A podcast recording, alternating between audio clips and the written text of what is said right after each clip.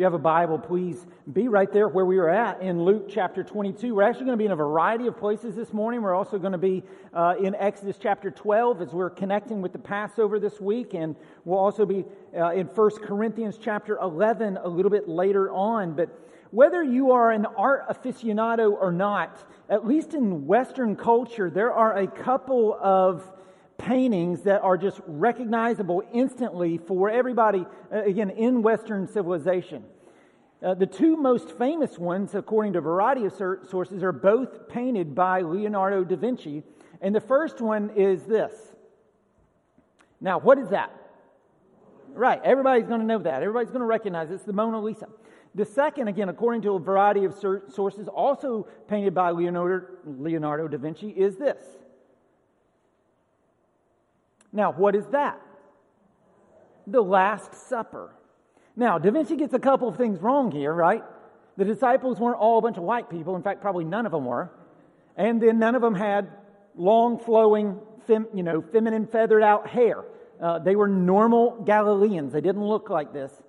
But still, this painting can serve us in a lot of ways, particularly as we're getting into what we're going to talk about this morning, because the Last Supper, like what, what were they doing? What were they gathered to, to eat? The Passover.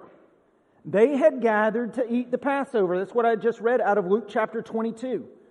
That's why they had come together. And we talked a lot about the Passover last week. But what is significant about, in particular, this photo and Luke 22, this painting, is the Last Supper like it is the Last Supper ever of Passover from God's eyes. Like it was the last one. There's to be no more Passover after this from God's eyes. It had found its fulfillment in Christ. And in that moment, the Last Supper is also the first supper, the first celebration ever of the Lord's Supper or communion or the Eucharist, depending upon your tradition. That's the first time? Jesus ended Passover and he began the Lord's Supper. And so, in a lot of ways, what we call the Last Supper is also the First Supper. It's the Last Supper of Passover, it's the First Supper of the Lord's Supper. And so this morning, I want to try to just kind of help explain all this to us because in our exposition through Exodus, we, we've gotten to the Passover. And John preached on that last week and explained all that the Passover was about. But the Passover finds its fulfillment in the Lord's Supper. And so I want to take this week to just kind of call time out from Exodus and talk about the Lord's Supper since Passover points so clearly to it. And just as John did last week when he explained like what all the Passover signifies, this week I want to explain what all Lord's Supper signifies. And so we're going to look at how Passover was superseded by the Lord's Supper and then what all it looks like. And so just let me put it like this. If you've ever wondered why Christians don't celebrate the Passover anymore, if you've ever wondered why Christians regularly celebrate the Lord's Supper, and, and who it is that's to take the Lord's Supper and who it is that's not to take the Lord's Supper and all those sorts of things, what it's all about, well, hopefully today will be helpful to you and just renew afresh or stir up afresh our affections for the grace and mercy and kindness that Jesus has shown us. The gift of forgiveness and eternal life through his life and death and resurrection. and so, with all that said, let's just get into it. And in your resources on your sermon guide, I always put a couple of books that are good. This morning, I want to highlight one. It's called Understanding the Lord's Supper by Bobby Jamieson. I put it in your resources. Uh, and I'm going to be borrowing from this because he does such a good job of just putting the cookies on the lowest shelf, which is good for me. And so I'm going to borrow from this heavily. If you want a more in depth understanding of what we're talking about this morning, I recommend grab that. It's a quick read. You can read through that. And um, so want to just highlight that. But let's get going. Luke chapter 22. So we read kind of the beginning uh, there where Jesus says, I'm going to celebrate the Passover, go get it ready. They get there, everything's ready. And so let's pick it up now in verse 14. And when the hour came, he reclined at table, and the apostles with him. And he said to them, I have earnestly desired to eat the Passover with you before I suffer. For I tell you, I will not eat it until it is fulfilled in the kingdom of God. And he took a cup, and when he had given thanks, he said, Take this and divide it among yourselves. For I tell you that from now on I will not drink of the fruit of the wine until the kingdom of God comes. And he took bread. And when he had given thanks, he broke it and gave it to them, saying, This is my body, which is given for you. Do this in remembrance of me. And likewise, the cup after they had eaten, saying, This cup that is poured out for you is the new covenant in my blood. But behold, behold the hand of him who betrays me is, but behold, the hand of him who betrays me is with me on the table. For the Son of Man goes as it has been determined, but woe to that man by whom he is betrayed. And so, in this moment, like what we're talking about is particularly verses 17 through uh, 20, th- this is that moment where we see Passover morph over into the Lord's Supper. It's where we see Jesus remake it. The phasing out of Passover, the old covenant, the phasing in of the Lord's Supper, the new covenant. And you can even see this through some of the language about the cup and the bread. And so, like, look closely. Look at verse 17. If you have a Bible out, look at verse 17. If you don't have a Bible out, pull it up on an app or something if you have that. Do not pull it up and start playing like, you know, um, some game or whatever. But pull it up and, and look at it. But verse 17, you'll see a cup. And he took a cup, right? Then verse 19, we see that he takes bread. And then verse 20, we see that he takes another cup. And so, those of you with any background in Christianity at all, or, or have seen the Lord's Supper, participated in the Lord's Supper, you know that there, that there is bread and there is a cup, but there's not bread in two cups. And so, why are there two cups here? Cup, bread, cup. What, what, what's going on there? Well, again, what were they originally gathered to do? They are gathered to celebrate the Passover. And Jesus, in this moment, is remaking it. And so the cup in verse 17 is the last cup of Passover, like in God's eyes, ever. Like it finds its fulfillment. And then beginning in verse 19, Jesus does something that had never, ever been done in the history of celebrating Passover. He suddenly takes the bread and holds it up and says, See this bread? It represents my body that's going to be sacrificed for you. Now, 1400 years of celebrating the Passover. No one has ever done this. And so, starting in verse 19, Jesus is doing something new. And the disciples are witnessing the, him remaking the old covenant ceremony, supper of Passover, and remaking moving that over into the new covenant meal of the Lord's Supper. And so that's the first thing I want you to write down in your notes this morning. So if you're taking notes, your sermon guide, number one, the Lord's Supper is a fulfillment of and remaking of Passover. The Lord's Supper, number one in your notes, the Lord's Supper is a fulfillment of and a remaking of Passover. Because think about Passover. Like, what was Passover all about? We talked about this last week, but it was part of the 10th plague, right?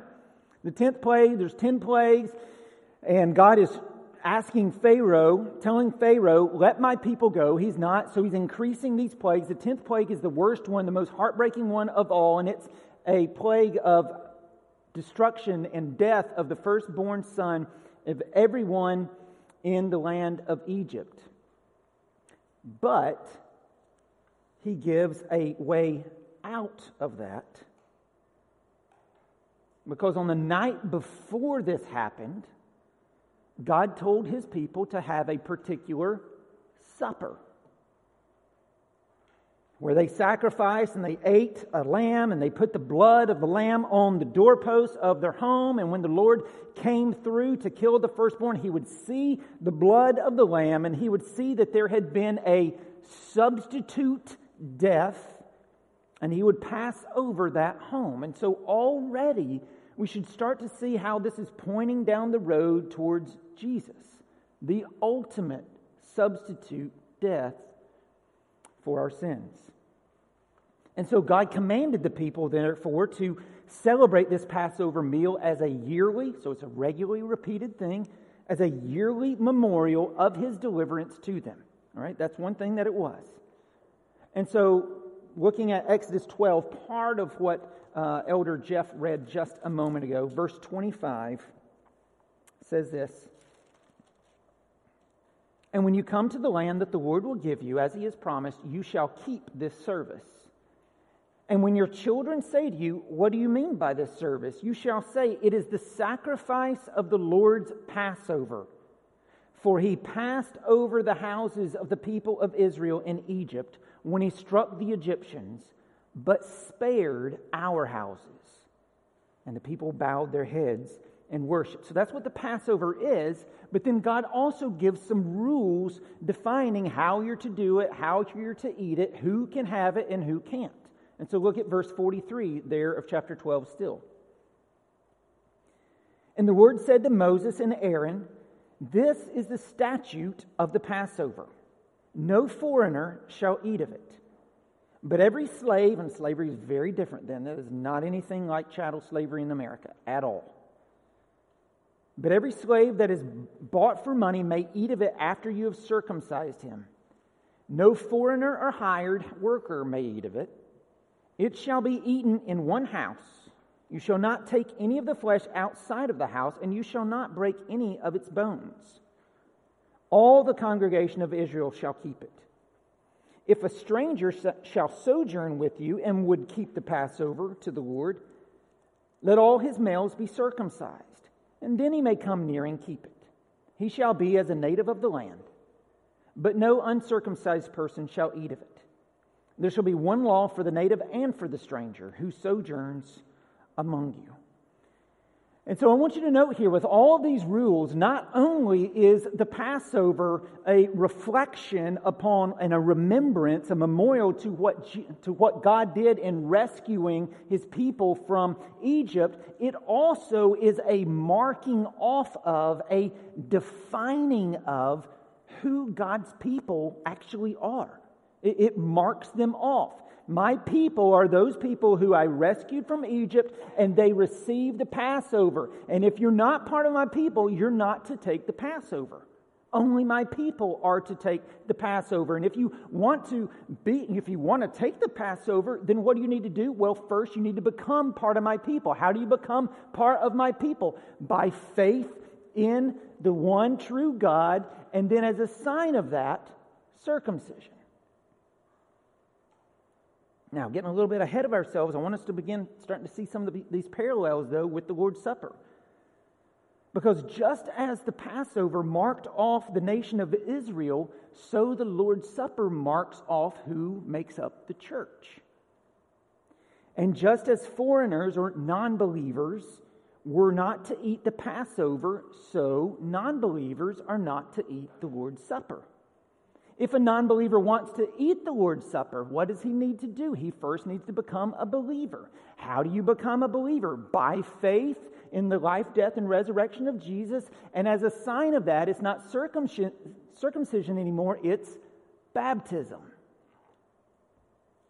And so, quoting that book I talked about a minute ago, Bobby Jamieson here, in the Exodus, God saved a people for him. Just with these parallels, he's going to talk about um, Passover, and then he's going to talk about Lord's Supper, and he's going to use the exact same language. So listen to this. In the Exodus, Passover, God saved a people for himself through the blood of a sacrifice. He freed them from slavery and made them his own. And on the night before the great act of deliverance, he gave them a meal to celebrate ever after. This meal defined the people. They all celebrated it, and no one else could. By retelling the story of their salvation, this meal brought God's past act of deliverance into the present. And it told every Israelite that they had been a slave and that their God is a God who rescues. That's Passover. And then, in a similar but even greater way, on the cross, God saved a people for himself through the blood of Jesus' sacrifice. He freed them from sin and made them his own. And on the night before the great act of deliverance, Jesus gave them a meal to celebrate ever after. This meal defines God's new people in Christ. They all celebrate it, and no one else should. By retelling the story of our salvation, this meal brings Christ, brings God's past action of deliverance into the present. And it tells every Christian that we were lost in sin and that our Lord Jesus is the God who rescues. And so, do you see these connections here? Do you see these parallels that are happening here? The Passover and the Lord's Supper are both things that are done in remembrance of the Lord. Do this in remembrance of me. Like those of you who grew up in an old school Baptist church and had the table at the front and it said, you know, do this in remembrance of me. Both of them are to be like that. Both of them are in remembrance of the Lord, and both of them mark off like who it is that makes up God's people. Passover does that. The Lord's Supper does that. This, this is how they relate. And so, what's happening then again in Luke 22, the painting that Da Vinci did, is that Jesus is remaking Passover into a new supper, into the Lord's Supper. Not to remember the lamb's blood on the doors, but to remember the Lamb of God's blood on the cross, because the Passover finds its fulfillment in the cross. Everything that it pointed to, everything that it foreshadowed, finds its fulfillment in the cross. Sin has been dealt with finally and fully at the cross, the ultimate sacrifice. There's no longer any sacrifices needed. This is the book of Hebrews.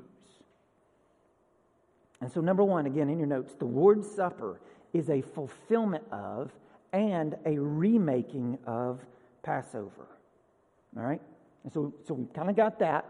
But what else? All right, so we understand the connection now. But if we're going to like learn about the Lord's Supper, what it is, who can take it, who can't, what it means, what it signifies, what, what is that all about? All right, and so number two in your notes, and this one's kind of long, so I'll say it a couple of times. Number two, the Lord's Supper is a multifaceted, the Lord's Supper is a multifaceted spiritual memorial to be regularly repeated. Just like the Passover, it was regularly repeated. The Lord's Supper is to be regularly repeated. Right? It's a multifaceted spiritual memorial to be regularly repeated. And so when you think about facets, like I can't help but think about uh, when you know I was buying a ring for Sarah.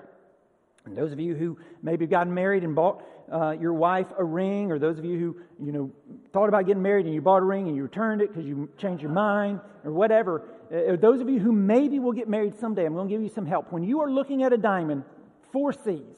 Four C's you want to keep in mind color, cut, clarity, and carat. Those, those color, cut, clarity, and carat. You learn all about those things.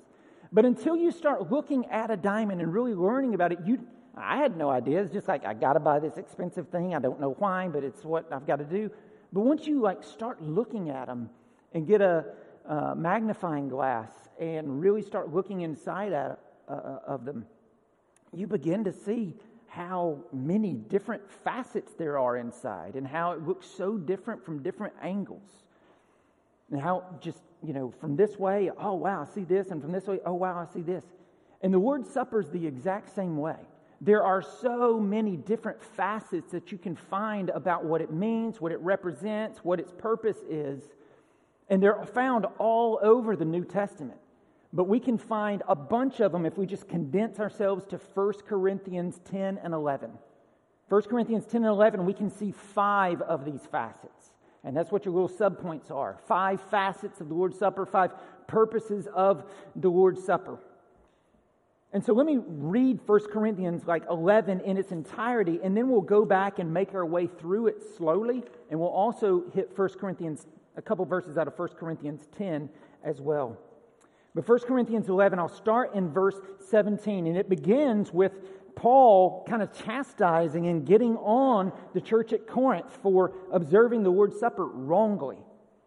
They're doing it all individualistically, and he's like, uh uh-uh, uh, that's not what it's about. So, verse 17, he says, But in the following instructions, I do not commend you because when you come together, it's not for the better, but for the worse. For in the first place, when you come together as a church, I hear that there are divisions among you. And I believe it in part, for there must be factions among you in order that those who are genuine among you may be recognized. When you come together, it's not the Lord's Supper that you eat. For in eating, each one's just going ahead with his own meal. One goes hungry, another gets drunk. What? Do you not have houses to eat and drink in? Or do you despise the church of God and humiliate those who have nothing? What shall I say to you? Shall I commend you in this? No, I will not. For I received from the Lord what I also delivered to you that the Lord Jesus, on the night when he was betrayed, took bread. And when he had given thanks, he broke it and said, This is my body, which is for you. Do this in remembrance of me. In the same way, also, he took the cup after supper, saying, This cup is the new covenant in my blood. Do this as often as you drink it in remembrance of me. For as often as you eat this bread and drink the cup, you proclaim the Lord's death until he comes. Whoever therefore eats the bread or drinks the cup of the Lord in an unworthy manner will be guilty concerning the body and blood of the Lord. Let a person examine himself then, and so eat of the bread and drink of the cup. For anyone who eats and drinks without discerning the body eats and drinks judgment on himself. That is why many of you are weak and ill, and some have died. But if we judged ourselves truly, we would not be judged. But when we are judged by the Lord, we are disciplined, so that we may not be condemned along with the world. So then, my brothers, when you come together to eat, wait for one another. If anyone is hungry, let him eat at home, so that when you come together, it will not be for judgment. About the other things, I will give directions when I come. And so, the first facet that I want us to notice here, straight out of this section of Scripture, is that the Lord's Supper is, letter A, an ordinance of the church. It is an ordinance of the church. That means it belongs to the church. It is a church's act, not an individual's act. It is about the church, the ecclesia in Greek, literally assembly. It's when you are assembled. And so this is why Paul was getting on them for treating it in such an individualistic way. You're not thinking about people, you're just eating your stuff and you're drinking your stuff. No, no, no. It's about when we come together. And so that's why he says repeatedly, like verse 17, when you come together. Verse 18, when you come together as a church. Verse 20, when you come together. Verse 33, when you come together. Verse 34, when you gather together. And so clearly the call here is for the church to do this. Right? The Lord's Supper wasn't something for individuals or families or small groups. It was something the whole church did together. And that's why it's called an ordinance of the church. Now, ordinance, that's a big word. What's ordinance? Well, it's kind of like two things that an ordinance is something that marks off the church, it's an activity. And there are two of them. The church has two ordinances. First one's the Lord's Supper. We just talked about that. The second one, well, I mean, in order, it'd actually be reversed. The first one is baptism. That's, but that's the other one baptism and the Lord's Supper. Those are the two ordinances and they go hand in hand. And so let me just lay this out. Like when you think about baptism, you can think about baptism as like the swearing in. It's like the taking the oath of office. That's what baptism is. And so God, you know, invisibly saves people by his grace and thus makes them a member of his universal church. But baptism provides, like a swearing in ceremony, both the citizens of his kingdom as well as the nations a visible public swearing in ceremony. That's what baptism is. It is a public profession of faith on the front door as entrance into the church, entrance into membership. And so, if baptism is the initiating oath sign of a local church, the Lord's Supper is the renewing oath sign of the local church. And so, in baptism, Everybody look up here so I can use my hands, which I use anyhow all the time, but I'm going to use them. In baptism, you have one being connected to the many, right? But in the Lord's Supper, you have the many being reminded that we are one body. We're going to see this expressly in 1 Corinthians 10 in just a second.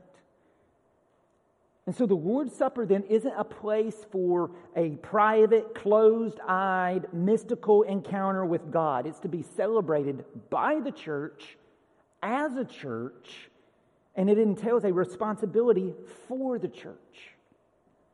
And so Jamieson again, he says, it is the Lord's Supper is how we personally re-ratify our commitment to Christ and this people, as well as how we corporately ensure that the church keeps a clear fence around itself. And so somebody says, Joe, that sounds very exclusionary, a fence around the church. Are you saying that there should be a distinction between the church and the world? Yes, I am. Absolutely, I am. Like we know this as it relates to our, our, our, actions, how we are to live. The church should not look like the world, though so often we do. If we're, I mean, we can look at it up, like out there, church. Oh my gosh, I'm embarrassed by what's going on. But also, if you just look at yourself, oh my gosh, I'm embarrassed. So often we look like the world. We're not to. There's to be a distinction. But then the Lord also has given us these two ordinances that are to be a distinction.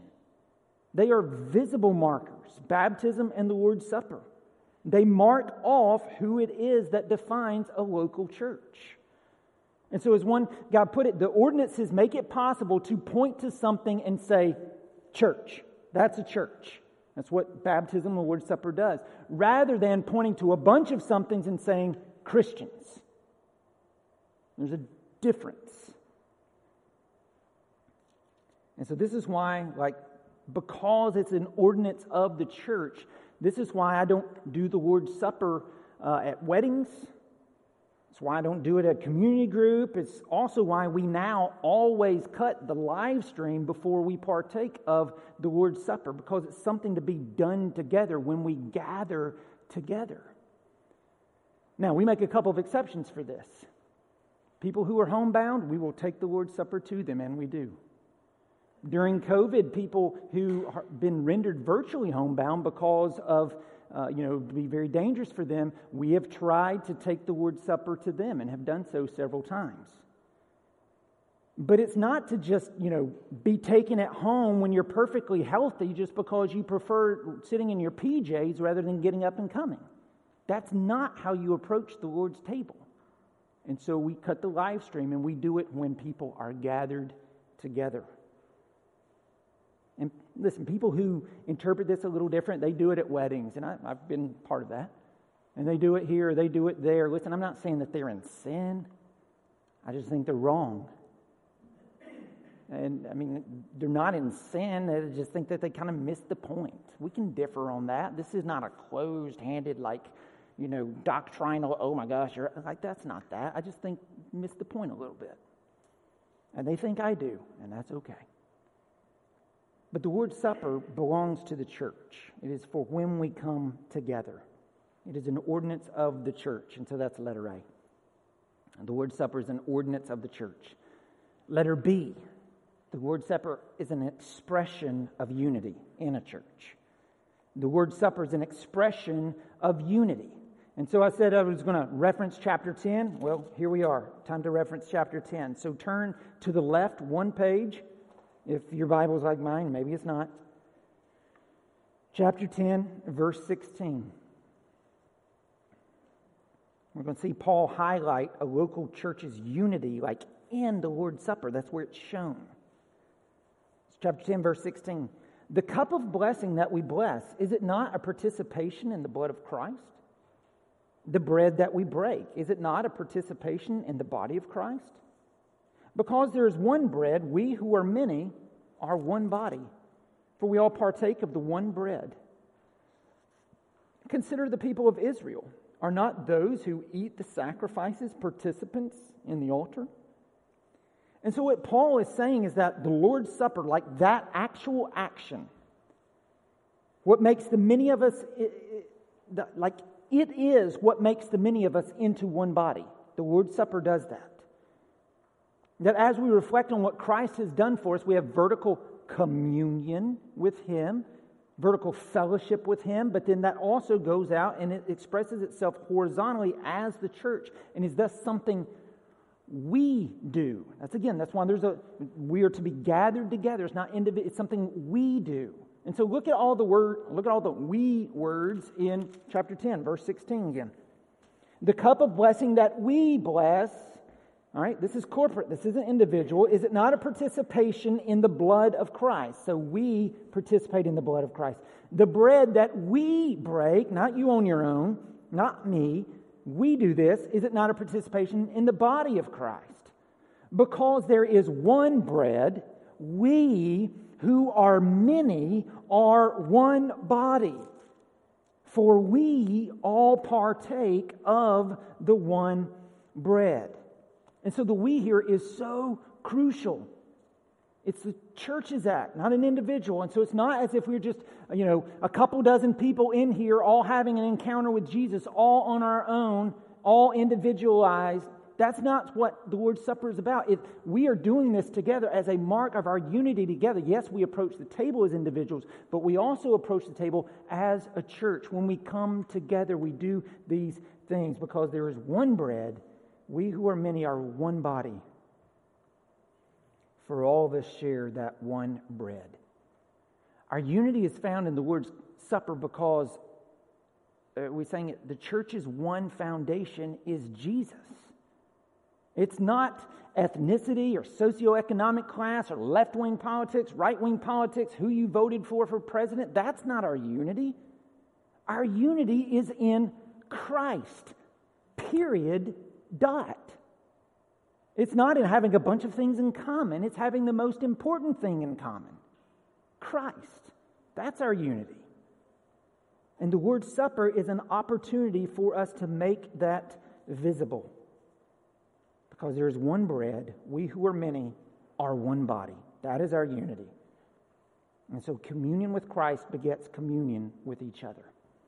And that brings us to the third facet. And this is probably the one that most of us know. It is a symbolic remembrance of Christ's life and death. The Lord's Supper, letter C, is a symbolic remembrance of Christ's life and death. Still there in verse, still there in 1 Corinthians 11. Look at verse 23. Talking about a symbolic remembrance of Christ's life and death. For I received from the Lord what I also delivered to you that the Lord Jesus, on the night when he was betrayed, took bread, and when he had given thanks, he broke it and said, This is my body, which is for you. Do this in remembrance of me. And in the same way, also, he took the cup after supper, saying, This cup is the new covenant in my blood. Do this as often as you drink it in remembrance of me. And so, all Paul has done here is quoted exactly what we read earlier in Luke chapter 22, where Jesus says, This is my body, which is for you. Now, I want to go through that phrase for just a minute. This is my body. When Jesus says that, that is symbolic. He is not saying that the bread, the little wafer that's like styrofoam, almost cotton candy, except tastes horrible and melts in your mouth, that's in these little packets. He's not saying that literally becomes like the body of Jesus. All right? It's not transubstantiation that the Catholics believe in, where they ring a bell and it morphs into the body, the flesh of Jesus. We don't believe that. It's symbolic. Just like when Jesus said, uh, I am the door, he's not saying, like, I'm, I'm a metal, well, they didn't have metal then, I'm a wooden door. He's not saying, I am a, it's symbolism. Same thing here. This is my body. But then, more importantly, which is for you. That is given. See, Jesus isn't a martyr who is helpless at the cross and can't do anything about it. He can call down, I mean, thousands of angels. He could just say, uh, you know, you uh, fire. I mean, he, he can do this at a moment. He's not a helpless victim. He is willingly laying his life down He's not a martyr. I mean, just as well, they're getting ready to celebrate this and, and, and, celebrate the Passover, and he says, Hey, go into town, you're going to find this guy, and he's going to tell you, and you go up there, and, you're going to, and everything's ready. Well, so throughout all history, God has been orchestrating every moving thing until this moment when everything's ready. And Jesus will give his life in our place for our sins. He gives it, it's not taken, he gives it. I mean, this had been prophesied for hundreds and hundreds and hundreds of years. I'll give you one example out of Isaiah chapter 53. 700 years before Jesus was born, Isaiah wrote these words Surely he has borne, he wrote them in the past tense even. Surely he has borne our griefs and carried our sorrows, yet we esteemed him stricken, smitten by God, and afflicted. But he was pierced for our transgressions, he was crushed for our iniquities. Upon him was the chastisement that brought us peace, and with his wounds we are healed. All we, like sheep, have gone astray.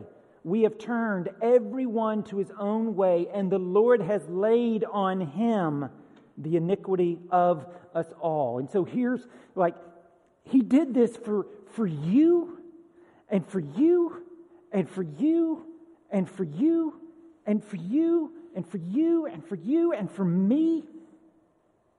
My chastisements, my iniquities laid on Jesus. He was pierced, he was crushed. This is the gospel. Jesus got what we deserve so we could get what he deserves. He lived perfectly. We're sinful. He gives us His perfect righteousness. He takes our sinfulness. There's a transaction that happens. This is the gospel. This is the good news. And this is what the cup of the new covenant is all about. It was promised Old Testament. It has found inauguration and, and, and has come into fulfillment in the New Testament. Uh, I mean, I said it was prophesied in the Old Testament. Let me give you another one. Jeremiah chapter 31. Listen to this. Behold, the days are coming, declares the Lord, when I will make a new covenant. Again, this is about 800 years before Jesus. I will make a new covenant with the house of Israel and the house of Judah, not like the covenant that I made with their fathers on the day when I took them by the hand to bring them out of the land of Egypt. It's a new covenant. This is what the Lord's Supper is, and this is our hope. And so it's not just remembering his life and death, it's remembering that God has made a covenant with his people. He's made a covenant with us.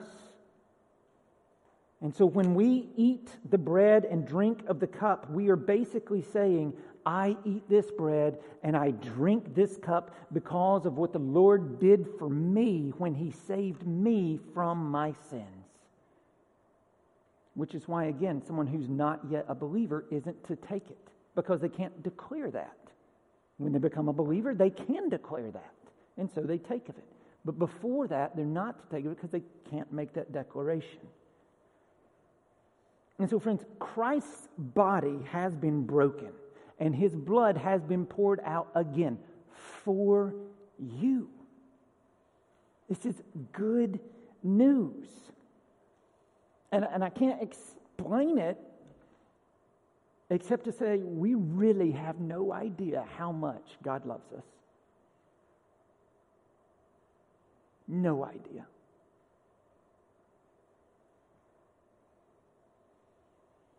Let's keep going.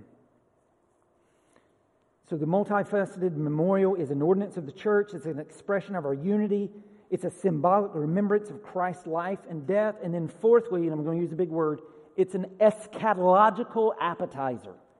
It's an eschatological appetizer. Eschatological eschatology is the study of end times. So this is a looking forward to the it, it is an appetizer for when Christ returns. It's a foretaste of the future. And so still there in 1 Corinthians 11, look now at verse 26.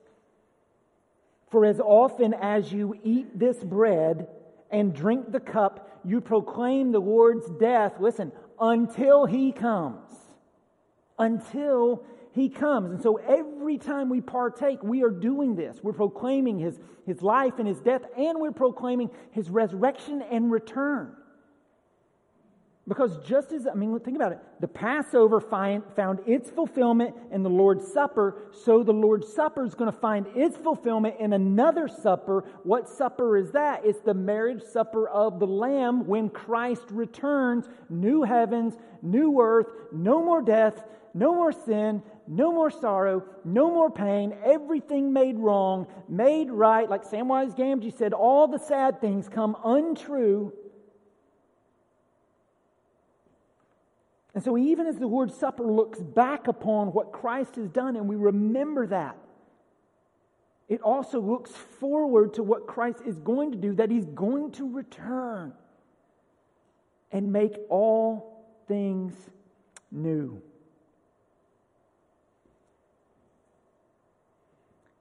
And then the final facet I'm going to show you this morning is that while the Lord's Supper is inherently a church ordinance where we have communion with Christ and communion with one another, like I said a little bit earlier, we do approach the table as individuals. And so, letter five, the Lord's Supper is an opportunity for self reflection. Not just an opportunity, it's a calling, it's an invitation, it's a command for self reflection. And so, just continuing on in 1 Corinthians 11, we just did 26, now let's do 27. Whoever therefore eats the bread or drinks the cup of the Lord in an unworthy manner will be guilty concerning the body and blood of the Lord.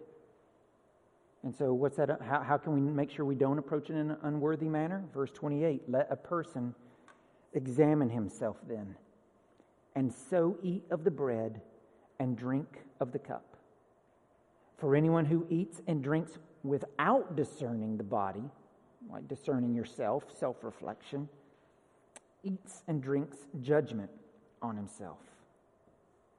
And so, as you approach the table, and we do, you know, we, we do have to think through things. We have to discern ourselves, how, you know, think through some things. I think it's really helpful to, to dwell on four things. I would jot these down and then keep them as, you know, something as we approach the Lord's Supper. All right, just, I mean, we've talked about some of them, but just four things to contemplate every single month. We usually take it here at Providence. We choose to do it like the first Sunday of the month. Usually, we're doing it the second Sunday this month because I knew I was talking about the Lord's Supper this week. And it would be weird to talk about the Lord's Supper and not take the Lord's Supper. So we delayed it a week. But four things to contemplate as you approach the table every single time. The first one is to contemplate the, the, the, price that Jesus has paid, contemplate the cross and the sacrifice Jesus paid for you. As you approach the table, you think about that. It is the body and the blood's represented. Contemplate the cross and the sacrifice Jesus paid for you. Second, contemplate your brothers and sisters that are around you. The meal is a mark of our unity as a church. It's the many being made one, 1 Corinthians 10. And so give thanks to God for saving all these people around you that even as you gained Christ as your Savior, you have gained one another as a family.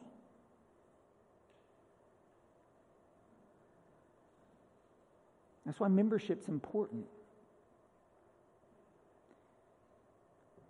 Third, contemplate the future promises of Christ. Again, it is an eschatological appetizer. There's coming a day when Christ returns and all that we long for, all that we hope for, comes. Healing, freedom from sin and death, fully, like we already have it, fully arrives when Jesus returns. The already not yet is, is, is gone. It's, all, it's just we have it. So contemplate the future promises of Christ. And then, fourthly, obviously, contemplate yourself. Like, examine yourself. Like your sin, not someone else's. Your sin. Look at your heart. Ask the Holy Spirit to search your heart and own your sin and confess your sin. And don't blame shift it away, don't justify it away, own it. I did this. I grieved the Holy Spirit in this way. I sinned against my Lord. I did this. Repent of it. Mourn over it. I did this. But don't stay there then let your mourning be turned into rejoicing as you remember the fact that this is the whole reason Jesus came to forgive us. And so the Lord's Supper isn't something to lay guilt upon you, it's something reminding you your guilt has been removed. And so, even as we contemplate it slowly and we mourn that, like, my sin caused Jesus to have to die in my place, and I mourn over that. I rejoice that He, he did that. He willingly gave it, and He's given me forgiveness and freedom of sin and guilt and shame. It's too good to be true, so we have to just keep reminding ourselves over and over and over. And now, go and sin no more. This is the good, this is what the Lord's Supper is all about, guys. It's all about reminding ourselves of what Jesus has done and recognizing our unity together, marking us off as the people of God. It points us to Christ. Jesus bled so we don't have to. Jesus is our substitute. We deserve to be punished for our sin. Jesus willingly chose to lay down his life to do it for us. He is the true and better Passover lamb. Passover points to the Lord's Supper. All that it was looking forward to has found its fulfillment in Jesus. That's what it's all about. And so now may we live our lives perpetually, like the old table, in remembrance of Him. Let's pray.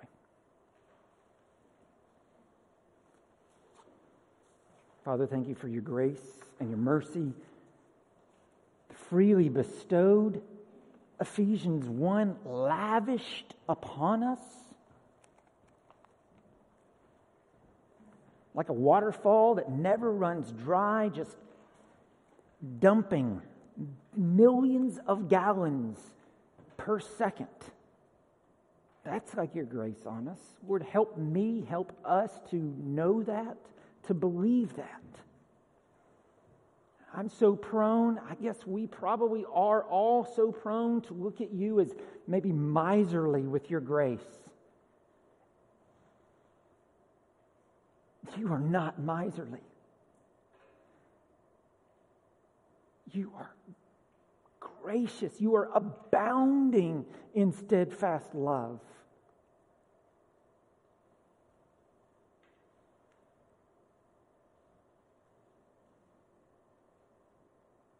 As we've talked about, even in our study of Exodus thus far, there's never a time in Scripture where it talks about your love had to be awakened.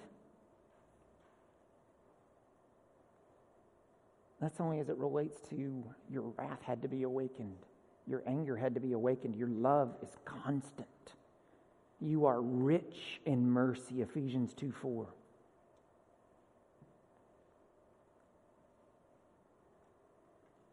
Sink this deep into our hearts that we might live in joyous humility. Joy because we've been forgiven, humility because we didn't do it. We didn't earn it, and so we can't walk with the swagger.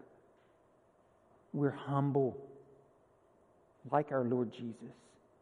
We are poor in spirit, and therefore we are blessed. Make this true in our own lives as a reflection, as a re- response to your saving grace. We ask this in Jesus' name, our wonderful, merciful Savior. Amen.